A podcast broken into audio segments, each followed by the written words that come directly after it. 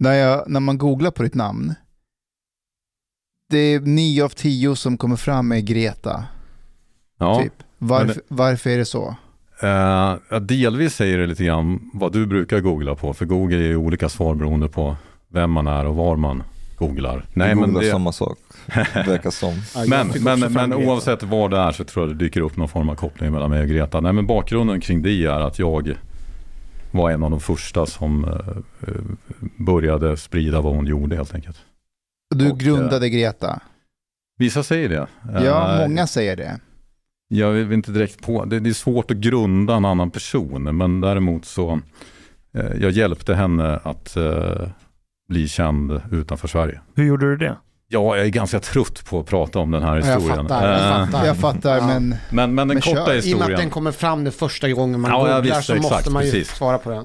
Eh, Men den, den korta historien är att jag fick ett eh, tips om att utanför riksdagen kommer det att ske någon form av klimatdemonstration.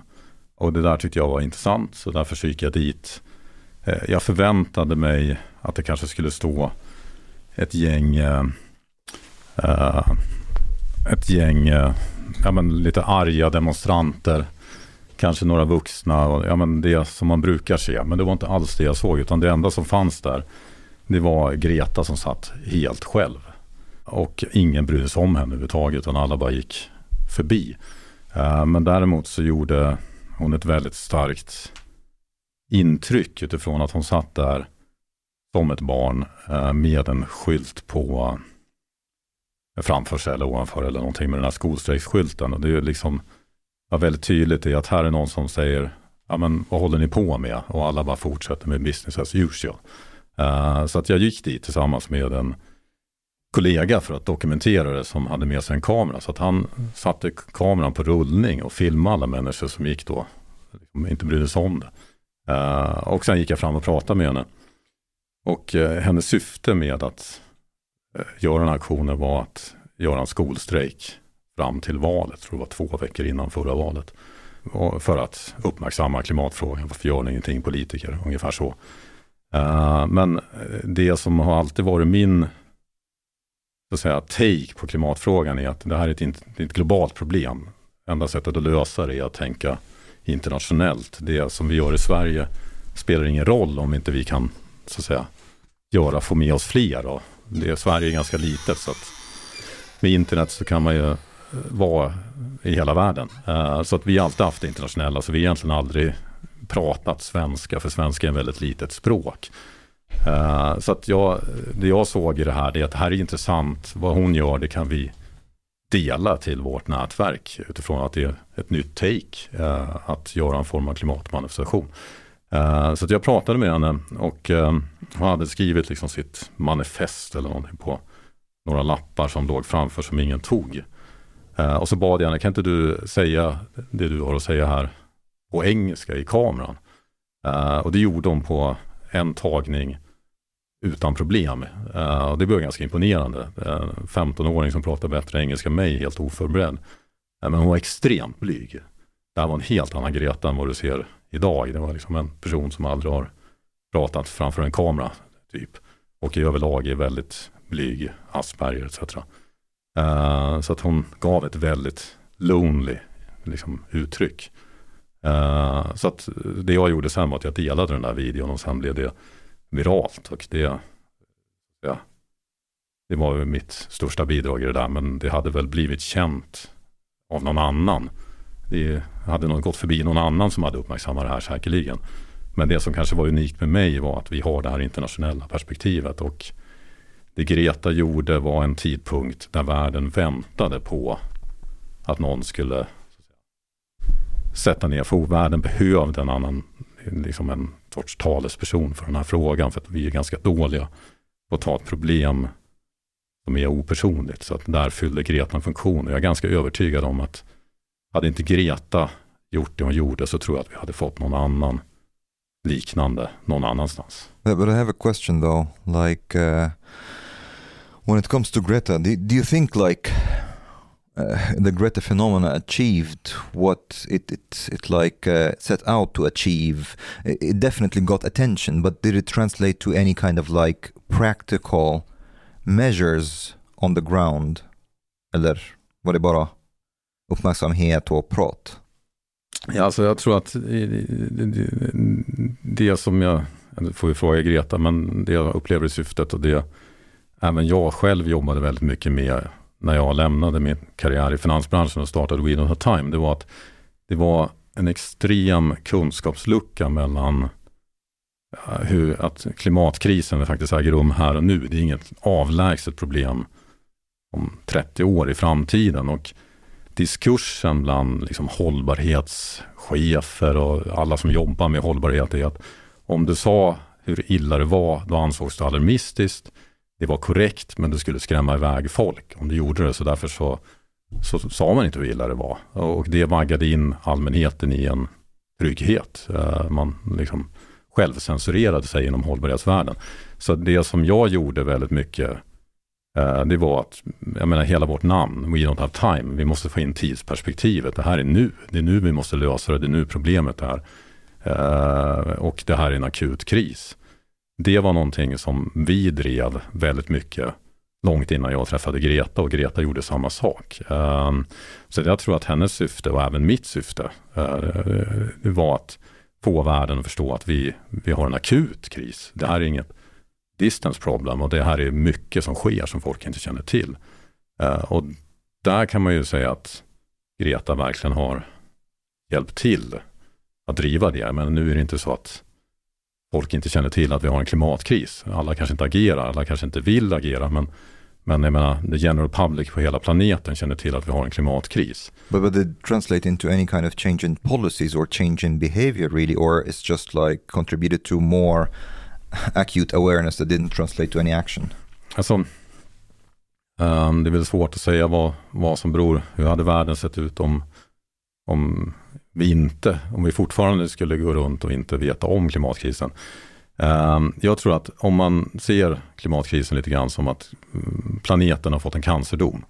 Uh, och vi måste ändra livsstil, vi måste äta mediciner, vi måste äta cellgifter, vi måste göra en jävla massa saker. Uh, om vi inte känner till, om vi förnekar sjukdomen, tror jag att vi aldrig kommer kunna behandla den.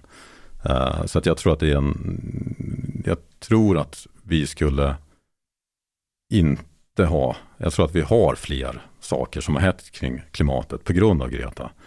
Uh, men problemet med att bara fokusera på problemet, det är att det kan bli för mycket av vara. Och det är det jag känner nu. Uh, särskilt mm. om du tar andra problem uh, som uh, vad heter pandemin, kriget i Ukraina. så att det jag upplever nu det är att väldigt många är, att de känner till klimatproblemet men de, är, de ger upp. för det är ett too big problem to solve. Yeah, there's this uh, phenomena that's like uh, called catastrophizing when it comes to uh, it's climate catastrophizing or something like this. That especially among young people. Klimatångest. Uh, not just that. It's like basically the mm, on TikTok and like um, many of the young so-called activists when it comes to miljöaktivister, they are basically talking about that this is the apocalypse. Uh. It's done. We cannot do anything about it anymore. No. So basically it's just, it's over, kind of. Får jag spela upp ett klipp bara angående det och det du säger att man ger upp? För att jag får också lite den känslan, jag var på Urkult för någon eh, vecka sedan. Vad heter det? Urkult, det är i Sollefteå. Eh, och, och då var eh, den här gruppen Rebellion Extension mm. där. Och när vi pratade med dem så de dissade ju allt som Miljöpartiet hade och eh, de hade en helt annan take på det. Och jag kände väl att, att när jag pratar med dem och att då, även de andra som är intresserade av frågorna pratar med dem, så det är lite som att luften går ur en. Ja, att, vad fan, nu hade jag investerat och lyssnat på Miljöpartiet och jag, gör det, jag dricker havremjölk och jag, jag köpte Tesla. Och de bara, nej nej, alltså allt det där är fel. Ja, ja, nej, alltså det är lite så här, det som alltid händer om du pekar på något bra som sker kring ja. klimatet, det är att någon, någon säger it's not good enough. Exakt. Uh, och om du tänker att du ska träna ditt barn i en idrott, uh, det är klart han, han eller hon kommer förlora fotbollsmatchen. Och då har en fotbollspappa som säger it's not good enough, kommer inte göra nästa Zlatan. Utan vi måste uppmuntra stegen och säga det där var skitbra, men du kan göra ännu mer. Eh, låt oss hjälpas åt, låt oss träna. Så jag tror det är en livsfarlig inställning att säga det här, not good enough, not good enough, eller greenwashing, greenwashing, eller allt är skit, allt är skit. Eh, men tillbaks till eh, huvudfrågan är, jag tror att Greta har eh, liksom varit med och bidragit väldigt mycket kring att skapa awareness kring problemet. Och utan sjukdomsinsikten tror jag det är väldigt svårt att göra det som ska. Men det vi behöver nu, det är mer awareness om solution.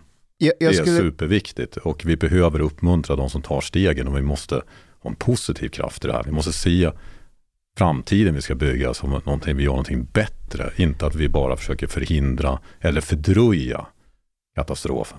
jag tänkte spela upp ett klipp till dig bara. Det här är från Aktuellt. Eh, det är de här aktivisterna som eh, ockuperade E4 häromdagen. Våtmarksmänniskorna. Ja, eh, och jag tänkte om du kunde bemöta det på två sätt. Dels har de rätt eller fel i sakfrågan och sen deras strategi för att eh, gå framåt. Jag blir ledsen, jag blir arg, jag blir frustrerad. Det är moderata finansborgarrådet Irene Svenonius som i ljudklippet kritiserar klimataktivisterna. Nätverket som ligger bakom aktionerna heter Återställ våtmarkerna. Vi eh, tar alltid så mycket hänsyn vi kan till eh, säkerheten. I våras tog man kontakt med SOS Alarm och erbjöd förhandsinformation om planerade vägblockader så att utryckningspersonal ska kunna välja andra vägar. Men villkoret var att SOS Alarm inte delade informationen med polisen. Vi fick nej, vi fick, de ville inte ta den utsträckta handen. De anhållna klimataktivisterna misstänks för sabotage alternativt blåljussabotage. Brott som kan ge fängelse. Får jag ställa en fråga till dig och det är varför, varför krävs det att, att människor ska behöva gå ut och sätta sig på motorvägarna 15, 16, 17 gånger för att media ska börja fråga varför gör ni detta? Ni skriver inte tillräckligt om att vi går mot, hela världen vandrar mot avgrunden. Forskare talar nu om att det här kan bli slutet på civilisationen inom min livstid. Mina syskonbarn riskerar att växa upp i en värld där de inte får bli gamla. Vad ska jag då göra? Jag, jag tänker så här, eh, hon pratar ju lite som du, fast eh, Alltså, men du pratar om att du fick barn, du tänker på den här frågan, du tänker på att det är akut, att, att jorden har en cancerdom på sig. Eh, men du är mer behärskad, kontrollerad, du har en annan strategi. Så vad tänker du om hennes, i sakfrågan det hon säger och, och strategin hon använder? Nej men i, bud- saken är ju, är ju rätt. Sen, vi vet inte hur stor den här katastrofen blir. Kommer den, dra, alltså, jag är extremt orolig efter den här sommaren kan jag säga. För det som sker nu i världen, det, det är sånt som Al Gore har pratat om kommer ske 2050. Det sker nu. Eh, liksom, halva Kina är uttorkad. Pakistan är eh, en, halva land, 20 miljoner är hemlösa etc. Ehm, så att det eh, Jag tror vi kommer att få extremt eh, turbulent och ehm, det är nog inte klimatet som kommer döda oss men i en värld full av kris så med atomvapen och arméer och diktaturer så sker det väldigt mycket obehagligt. Så det har ni ju rätt i. Att om inte vi liksom börjar agera på det här på allvar då är vi i deep shit. Eh, som egentligen är rätt sjukt att inte alla gör det. Eh, men eh, metoden är inte riktigt den jag väljer. Jag tror att civil olydnad kan vara väldigt effektivt. Men jag förstår inte mm, strategin alls när man ger sig på vanliga människor.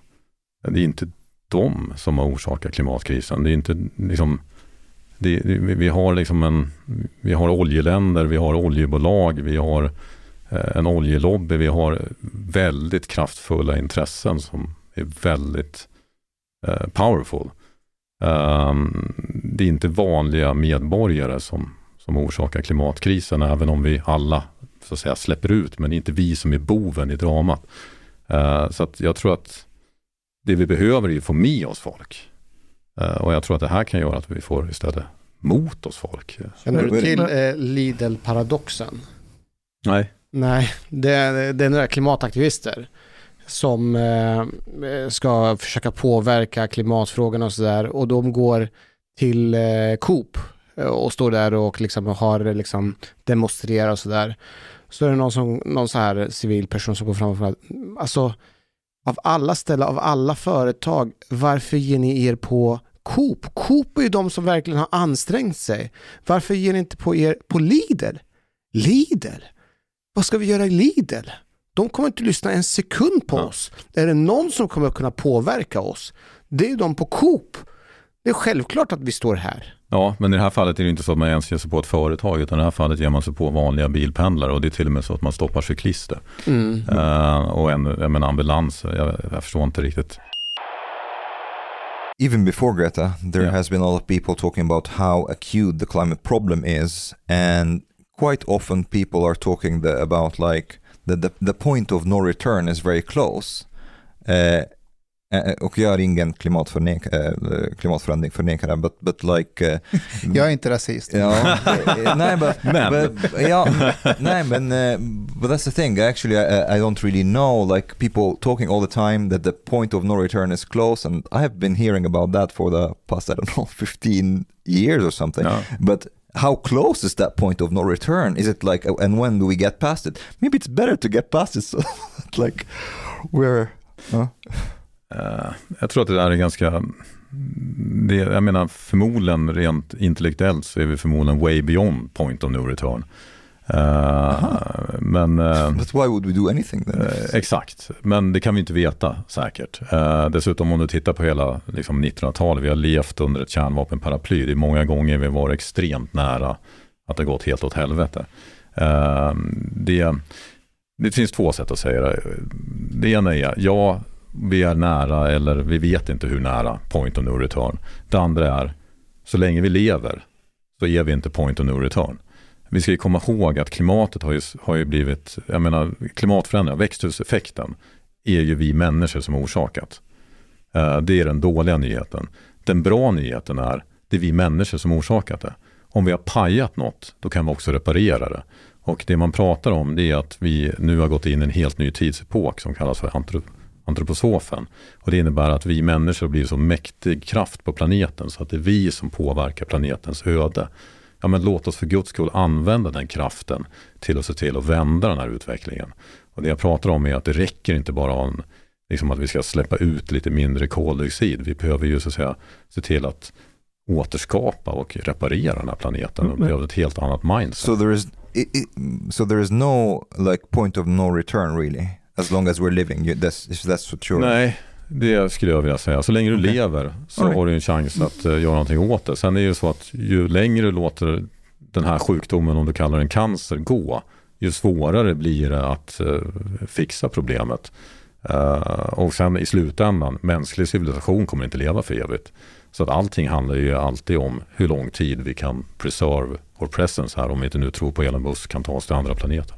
Men det, det är någonstans här jag tappar, låt oss kalla det klimatrörelsen för att förenkla det. Och då exkluderar jag Extinction Rebellion och de här riktigt hardcore människorna. Utan folk som är genuint oroade över klimatet, människor som anslöt till Greta, den foran. Eh, och, och liksom jag, jag har inga problem med att se diagnosen här. Eh, att okej, människor har dragit ut miljontals år av dinosauriesaft ur jordskorpan och bara pff, kastat ut i atmosfären. Bevisligen kommer det ha konsekvenser. Eh, det är en no-brainer för mig. Det, det, där har jag ingen issue.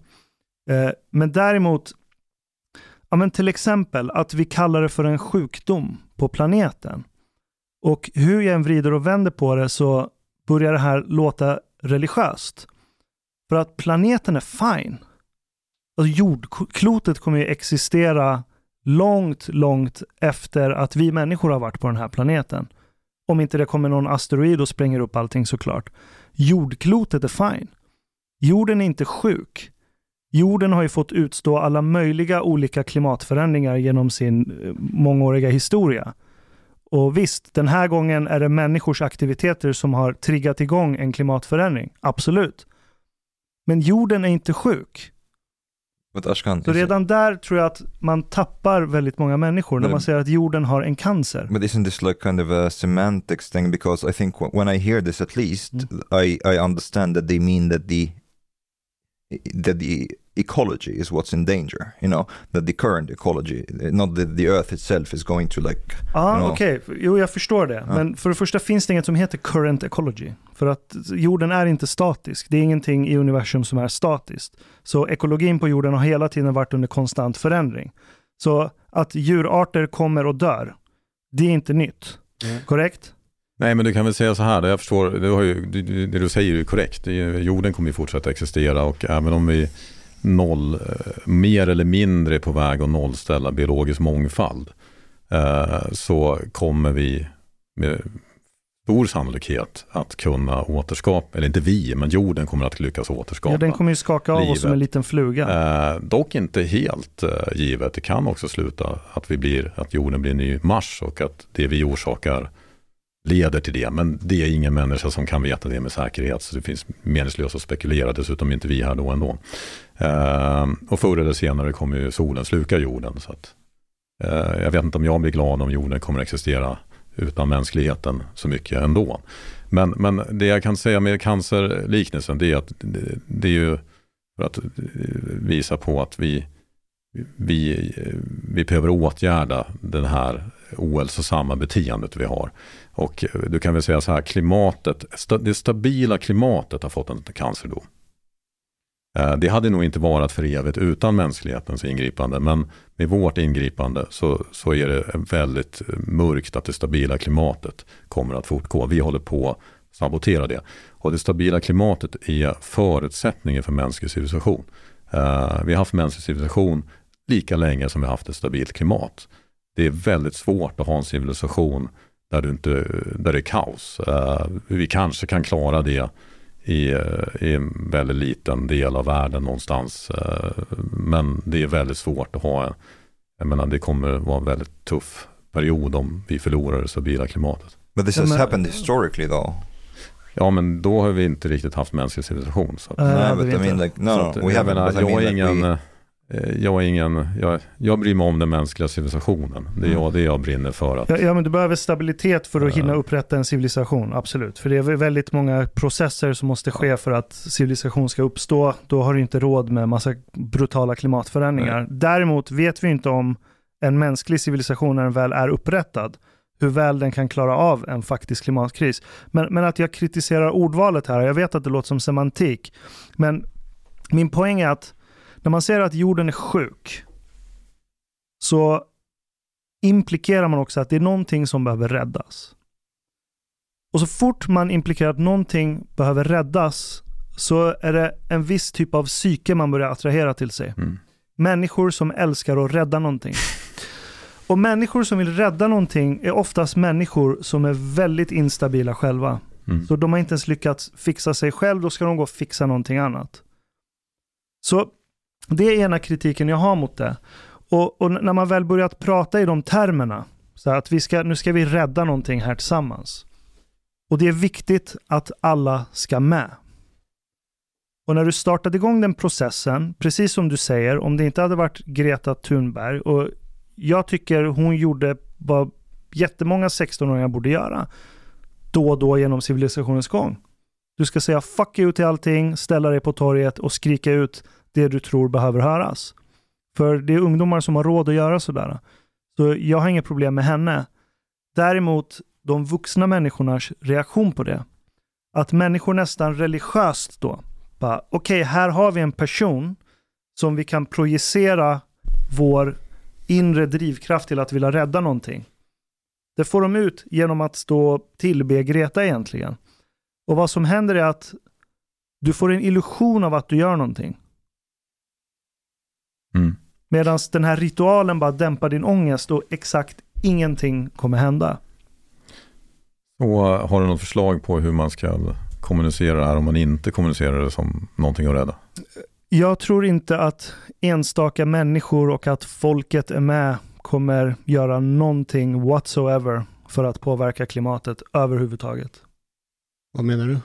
Nej men för att om det är så pass mäktiga institutioner som oljebolag etc. som bland annat varit delaktiga i att sätta igång en sån här process. Eller människans beroende av olja överhuvudtaget.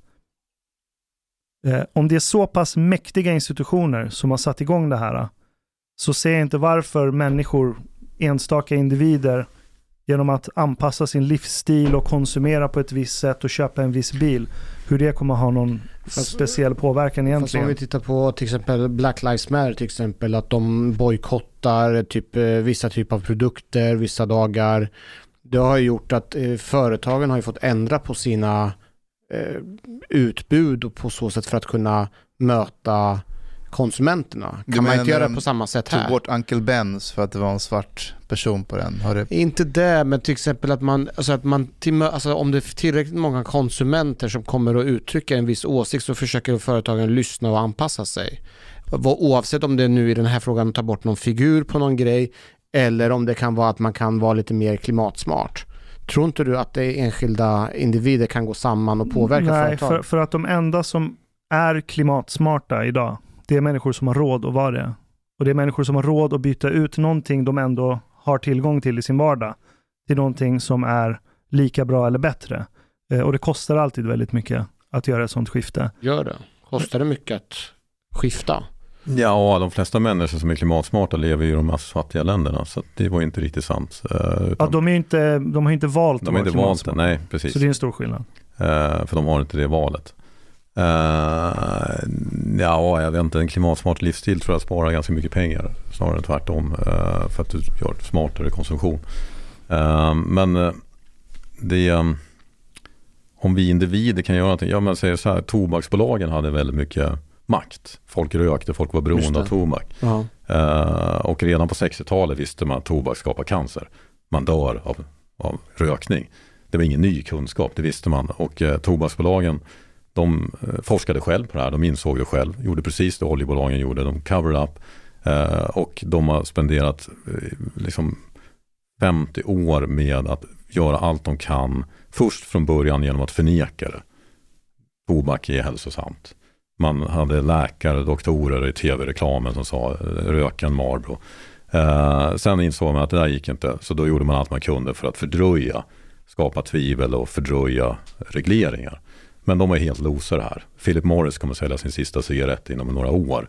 Eh, så tobaksbolagen är liksom på väg bort ifrån, de kommer väl alltid existera i form av någon De har ju mindre på spelare. snus nu.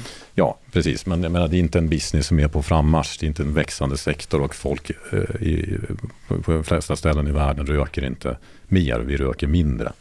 Ehm, och ehm, det som, vad är det då som krävdes för att vinna det?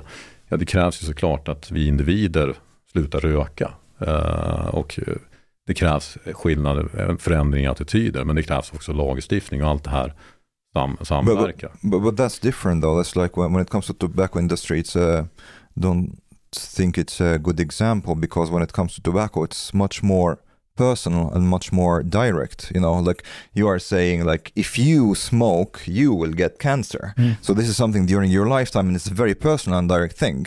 But if you say, well, it's possible that if you eat more meat and don't drive electric car, there is a possibility it's maybe likely even that your grandchildren might live in a climate that's not sustainable. You'd be like, oh, yeah, I will just still eat the meat, kind of. Men Alltså, håller det är ni med i Ashkans påstående att inte människor att kan gå samman och påverka stora företag? Det finns inget exempel i världshistorien där människor frivilligt har sänkt sin levnadsstandard. Och, och, och, och när jag tänker så här att om människor... Men vem pratar om att du ska sänka din levnadsstandard? Det har inte jag pratat om. Jag pratar om att vi behöver eh, gå från, vi behöver lämna oljesamhället bakom oss. Där är jag med dig. Eh, och det är fullt möjligt och det är redan på väg. Jag Att att vi, vi är, att vi har ett krig i världen nu har att göra med det. Men, Det har men att hur göra lämnar med vi oljesamhället nu? Innan, innan kriget, innan Ryssland som är en av världens största eh, producenter av olja, det är deras absolut största intäkt. Utan olja, kol och gas funkar inte ryska ekonomin. Eh, Då var de flesta oljebolag på väg ned. Efterfrågan dök, man hade gigantiskt stora problem. Och jämför du en aktieportfölj med, eh, med eh, oljeaktier och förnyelsebart så pratar vi om att förnyelsebart eh, performar 500% plus oljeaktier gick back 15%. Det här var i perioden innan Ryssland började vapenskramla. Så fort Ryssland började vapenskramla stiger oljepriset och idag så gör oljebolagen record profit. Men det där är inte hållbart. Vi är på väg att lämna förnyelsebart och grön eh, energi etc. är billigare och det kom, marknadskrafterna kommer göra att det här skiftar. Eh, så det enda oljeintressen kan göra är att fördröja den här omställningen. Och problemet här det är att vi har inte tid att låta det här ske så som det gjorde med tobaksbolagen. Vi har inte 50 år, vi har inte den tidshorisonten. Eh, så vi måste se till att det här sker snabbare. Och där kan vi människor självklart spela en roll. Det spelar jättestor roll vad vi handlar, vilket, hur vi rustar, vilket företag jobbar vi för? Jobbar jag i oljebranschen eller ska jag gå och jobba för ett företag som jobbar med gröna, som ställer om? Eh, alla våra val spelar roll hur vi pratar, vilka attityder vi har. Är det acceptabelt att ha ett form av beteende eller inte? Allt det här spelar roll. Men, uh, men liksom, om, om, du, om du bor i ett område där du är beroende av en bil, du jobbar på ett bolag som sätter mat på bordet för din familj, och ni har några barn hemma uh, och ni måste ha två, tre bilar igång för att få hushållet att funka. Och det finns inget alternativ för dig att liksom välja och vraka mellan olika yrken. På vilket sätt Nej, ska en alla, person... alla har ju inte, alltså alla har olika förutsättningar att, att förändra sig. Men alla kan göra någonting och eh, de som kan göra mest är ju personer som har mycket kapital, mycket tillgångar, mycket möjligheter. Eh, och det är de personerna som väldigt många ser upp till, så det spelar extremt stor roll eh, vad du gör om du är en framgångsrik person, om du har en plattform eller om du har en hög inkomst etc. Jag ser en parallell, eh, rätta mig här, men du jobbar med det du gör med klimat och försöker påverka det och samtidigt så tänker jag mig... Försöker han påverka klimatet? Eh, så, jag tänker sol. Ja, men påverka människors medvetenhet och sådär. Eh, så möter du på många som är skeptiska, många som förnekar det, många som inte bryr sig om det. Ja. Eh, gör det dig frustrerad? Blir du frustrerad när du har... Som fan. Du, det gör det? Absolut. Ja. Och det som gör mig frustrerad det är ju inte någon som är genuint skeptiker. För antingen är de en foliehatt. Mm. Eh, eller också har de en världsbild som är liksom, ja men det där, give it up, de är ändå inte majoriteten. Just det. Utan den största, den största, eh, liksom, den största andelen är människor som någonstans har förstått we're in deep shit. Mm. Men de väljer att inte göra någonting. Och det är samma typ av människa som läser om hur kriget i Ukraina kanske skänker 10 kronor till Röda Korset första veckan kriget pågår. Sen så tar de bara och uh, tar bort det där från sitt liv och så mm. fortsätter de som vanligt. Uh, det står mig lika mycket. Vi måste bry oss om vad som händer i omvärlden. För om vi inte bryr oss om vad som händer i omvärlden, då kommer det hända oss.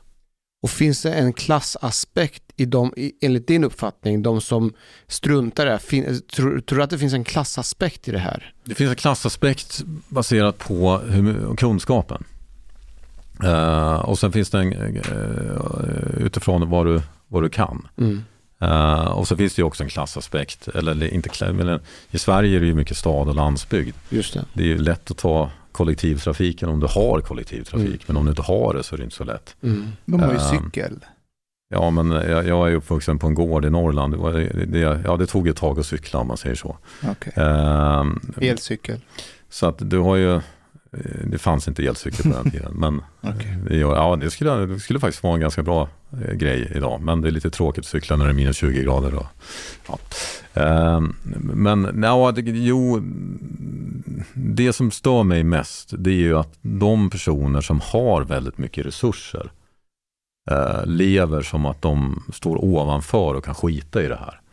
Uh, och om man då tittar på Ja, men ta Elon Musk exempelvis. Eh, han tar ju privatjetten för att flyga förbi bilköer.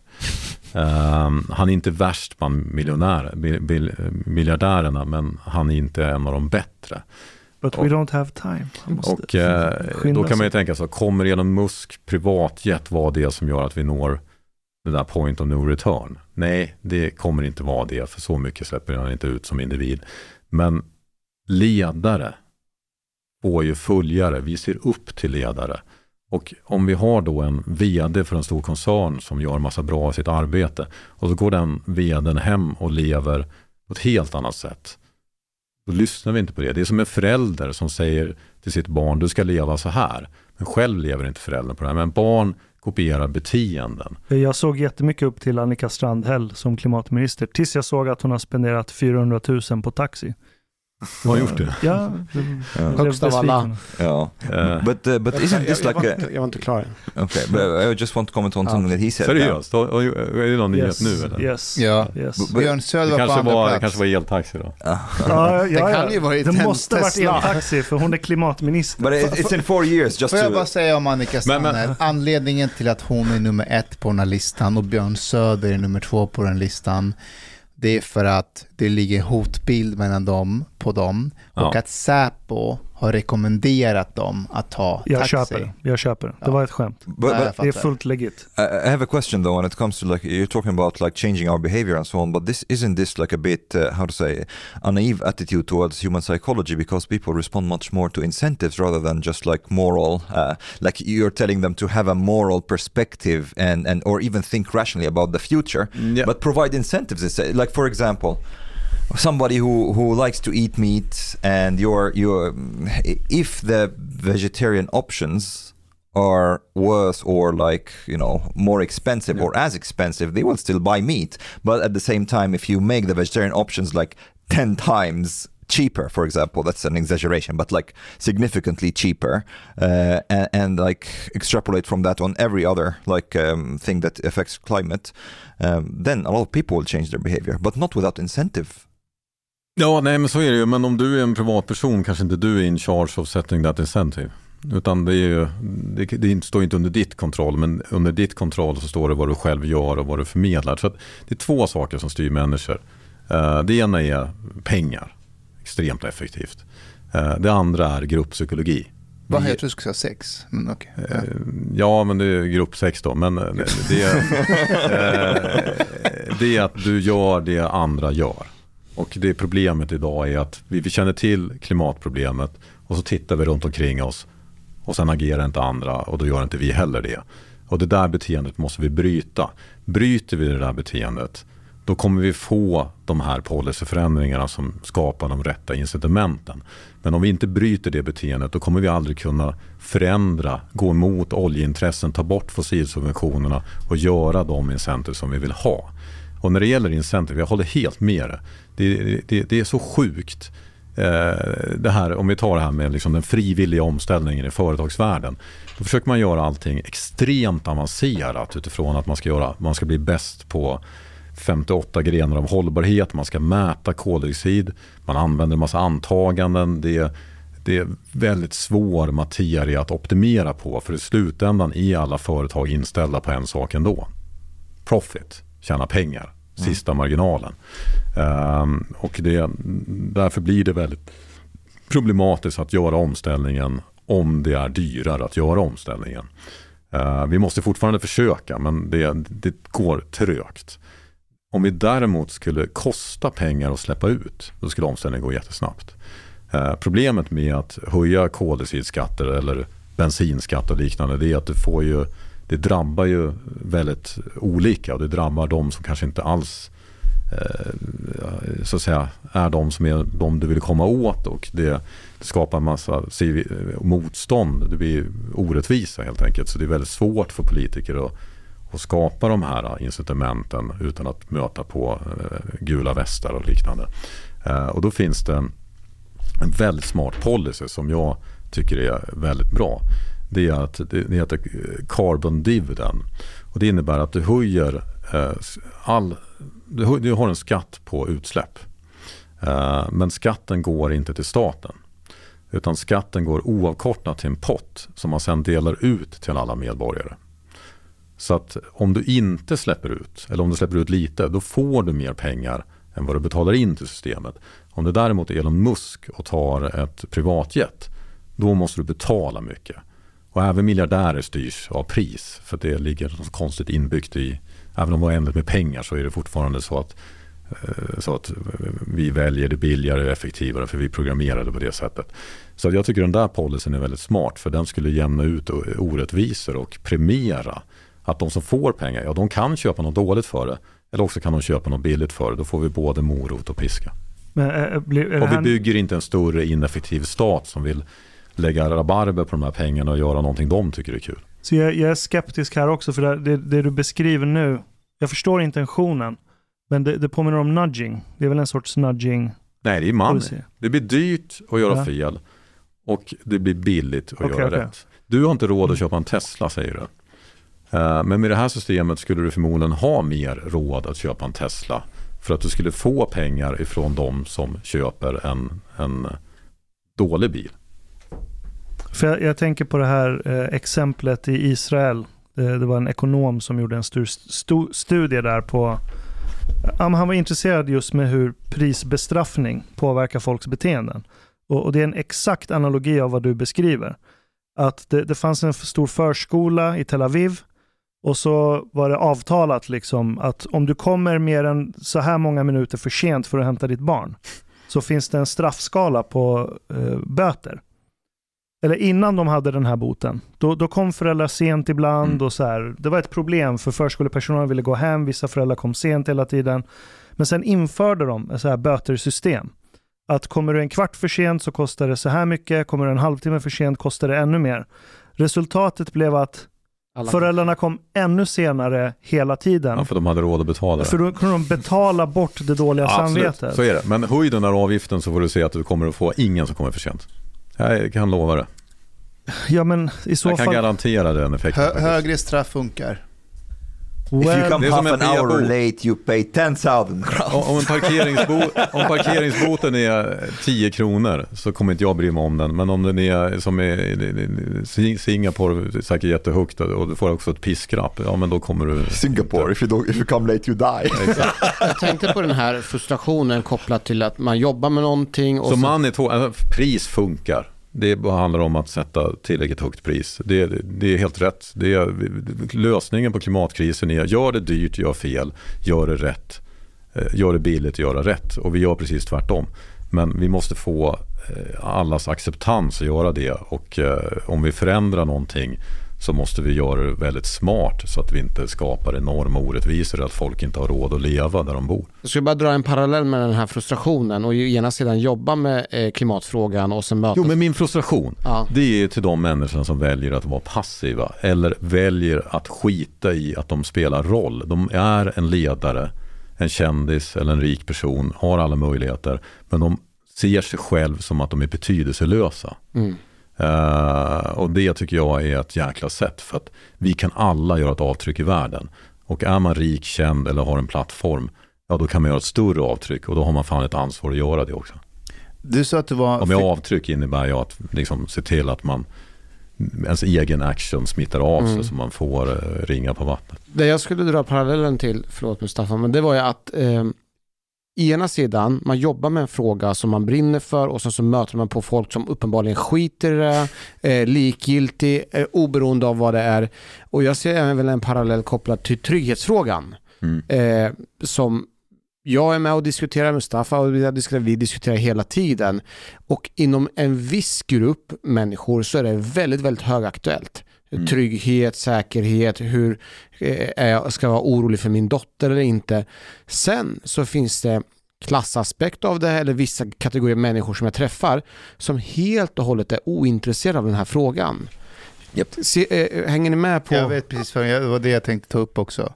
Att vi känner igen din frustration från när vi till exempel pratar hedersförtryck eller saker mm. kopplat till integration. Att, att det är ämnen som vi brinner för, men andra är ja, men, relativiserade eller eh, inte bryr sig om det. Du förminskar problemet och ja. då, det, då försvinner det. Exakt. det. Och då är min fråga lite grann så här, hur kan man lösa det här så att fler kan i, i ja. engagera sig i den här frågan? För att alla har ju uppenbarligen Genom inte råd. Genom att inte vara så jävla dummande när folk har en annan åsikt tror jag. Uh, för att det är för mycket polarisering. Men ja, intressant att du tog upp det där. För jag åkte faktiskt tunnelbana häromdagen. Jag, jag åker faktiskt inte så mycket tunnelbana sen pandemin. Nej, jag kör elcykel. Jag tycker det är en helt fantastisk uppfinning. Eh, för det är det mest effektiva, förutom när det regnar eller det snöar. Fråga bara vart du bor Nej, någonstans. jag bor skitnära jobbet, så jag har Ja. tio minuter med cykel.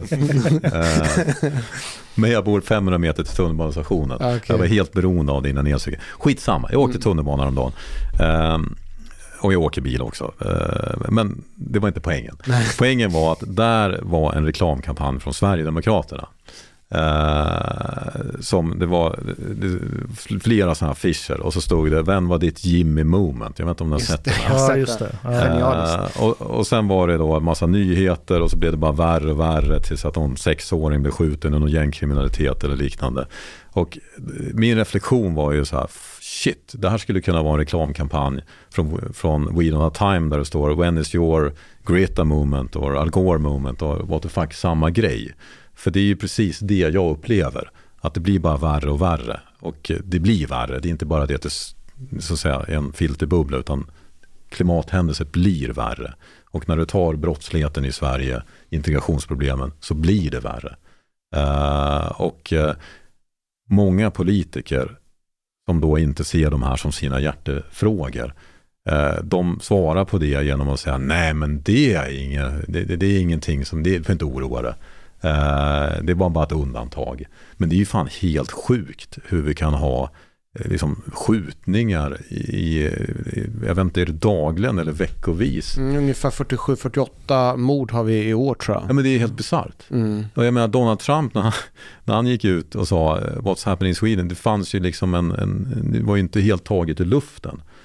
Då var det inte riktigt så illa som Nej det var. Men, men, men, han, men det, samma, samma med Tyskland och, och gasen, han hade en poäng om man säger Ja. så. Eh, och jag menar, jag vi en måste ju- missförstådd profet. det, det, vi blir inte av med de här problemen om vi, om vi ignorerar dem.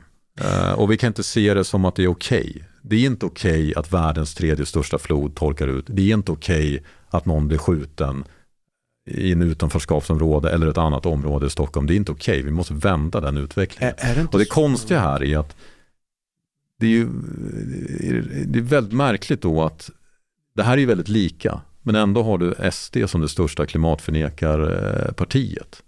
Det där är ju väldigt... Förnekar de klimaten? Ja, Klimatomställning. Eller nej, men nej det gör de inte. ja, Men, men de, har, de har en obefintlig klimatpolitik, så kan man säga. Så. En sak jag inte förstår. De är på samma man, sätt som om du tar eh, politiker på vänsterskalan som minimerar de här problemen. Mm. Så minimerar SD klimatproblemen. But at the same time, though, like they, they say that, uh, well, since it's a global problem, uh, it requires global solutions, and what we can do most is actually invest in like big countries that like China and India. Jo men det är lite samma, jo men det är, Uh, Uh, One can say that's actually that's even better. Det är ju samma lösning, man hjälper i närområdet.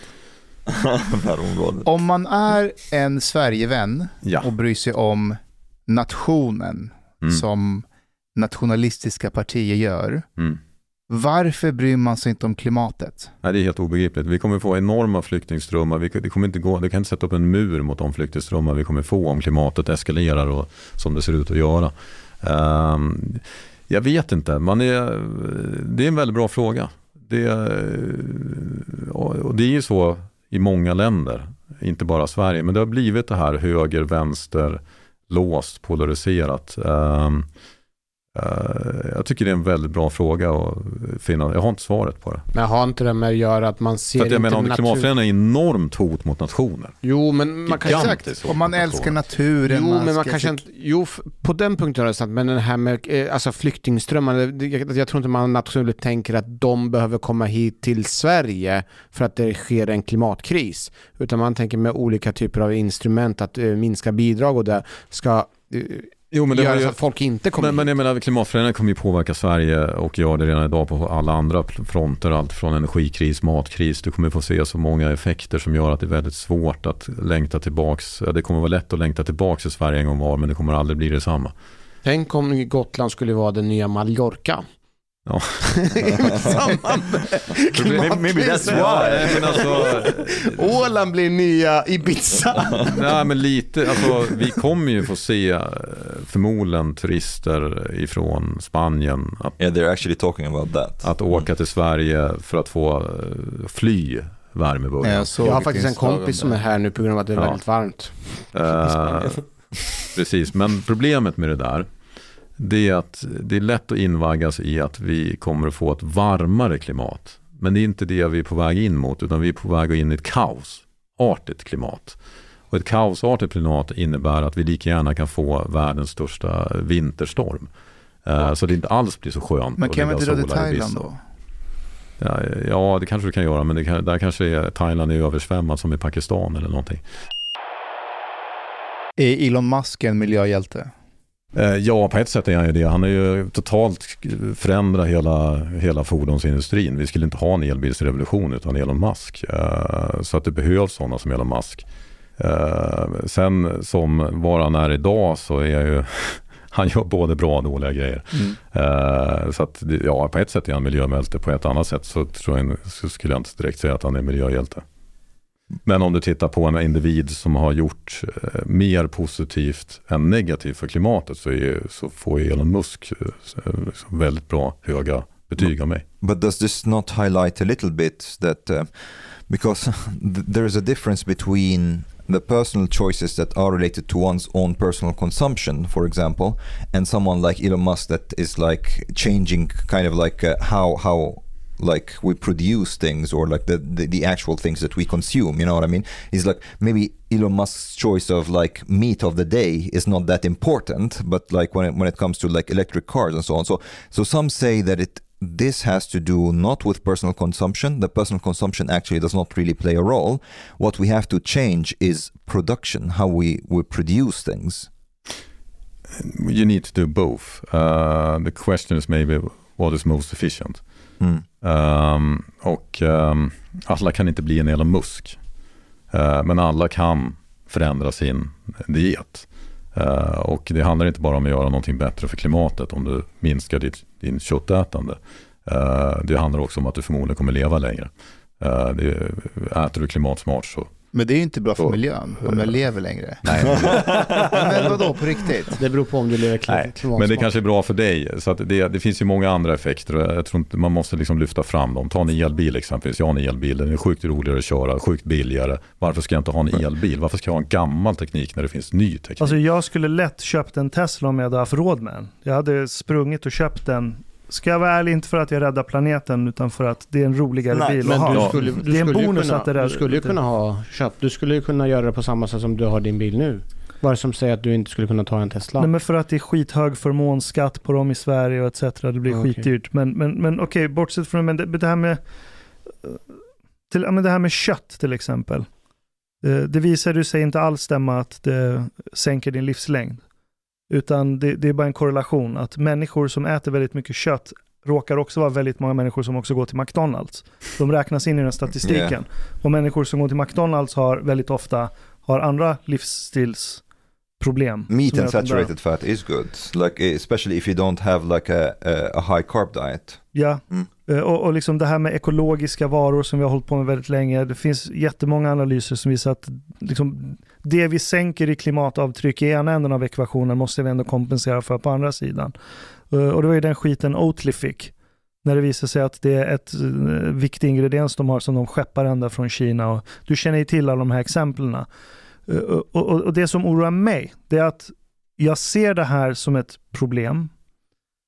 Jag ser det inte lika akut som väldigt många högljudda aktivister får att låta. Då menar inte jag dig, utan jag menar ja, men folk som, vad heter den här eh, kongressledamoten i USA, AOC, Eh, Ocasio-Cortez, ja. som har skitstor följarskala globalt.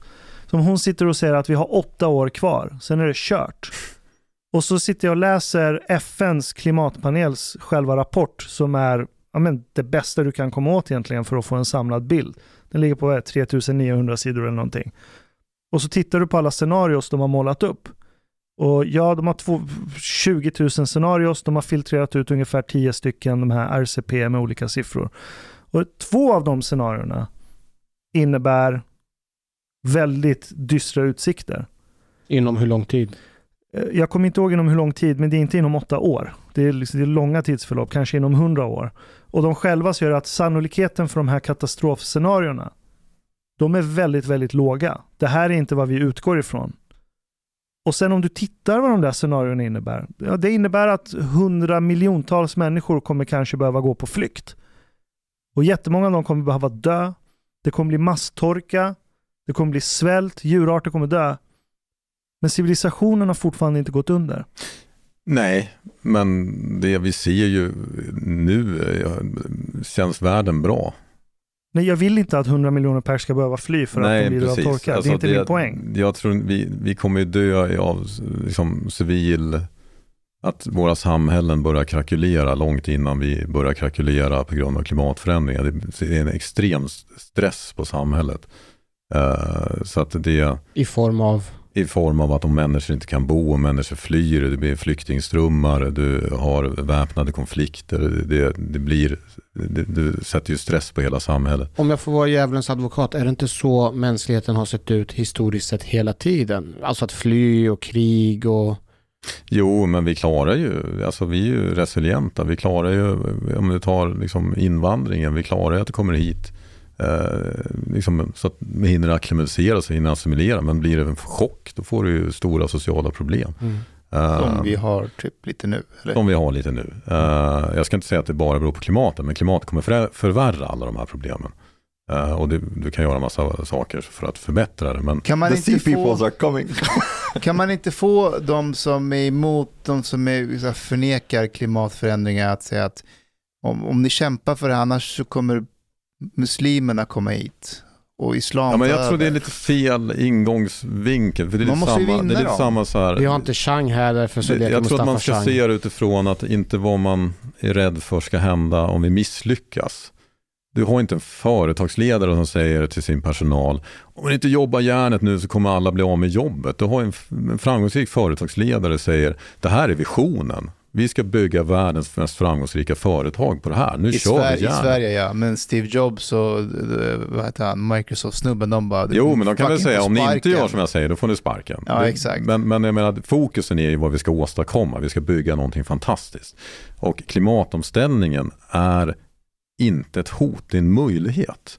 Eh, Sverige har möjlighet att, vi har ett sjukt bra varumärke utomlands när det kommer till klimatfrågan.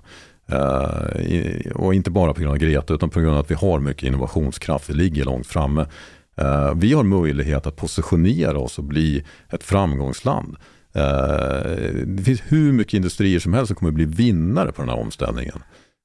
Vi måste se till att vi främjar de som gör rätt och de som utvecklar saker.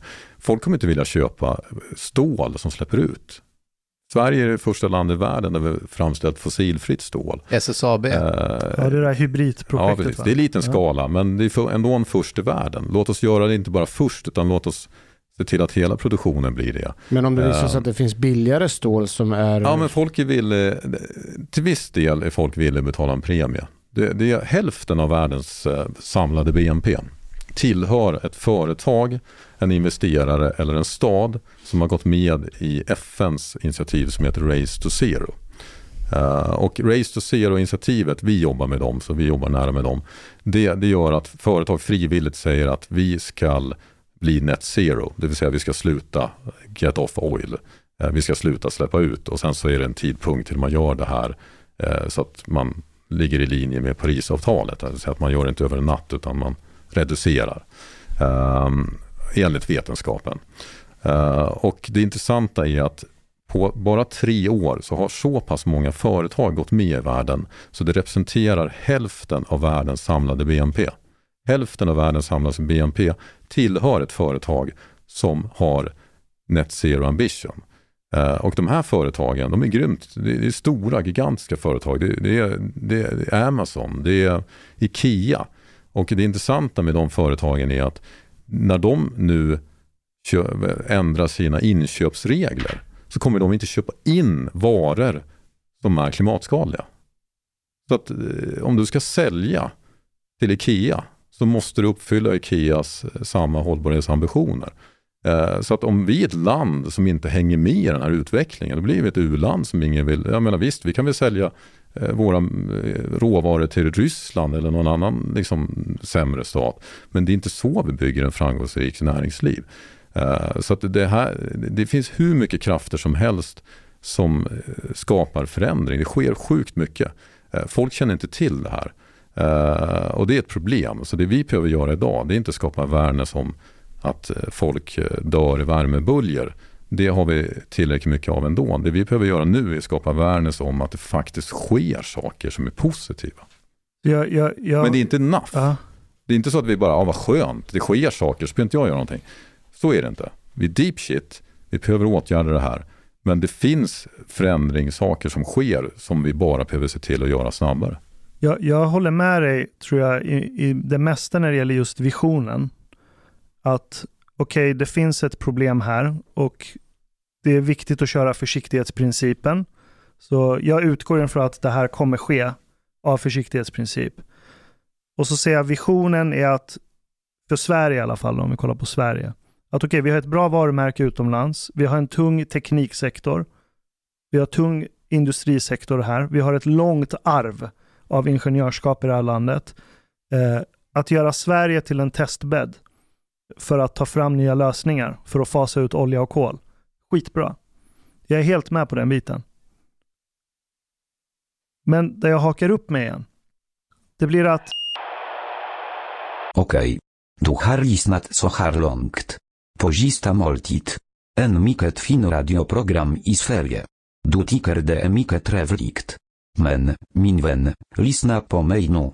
Du har inte betalat biljett på klubb sista måltid. De har grabarna grabbarna dom behöver pengar. Flis. Lax. Stolar. Dirabilar. Lix hotel. Du vet. De måste du betala om du ska lyssna mer. Du forman gaflera avsnitt också. Pakieter biudande, helt enkelt. Les i beskrivning för avsnitt, där det finns information för att bli medlem på klubzista måltid. Det kostar som en mycket liten kafe late ute på torget. Per månad. Lätt som en plätt. Tak, min vän.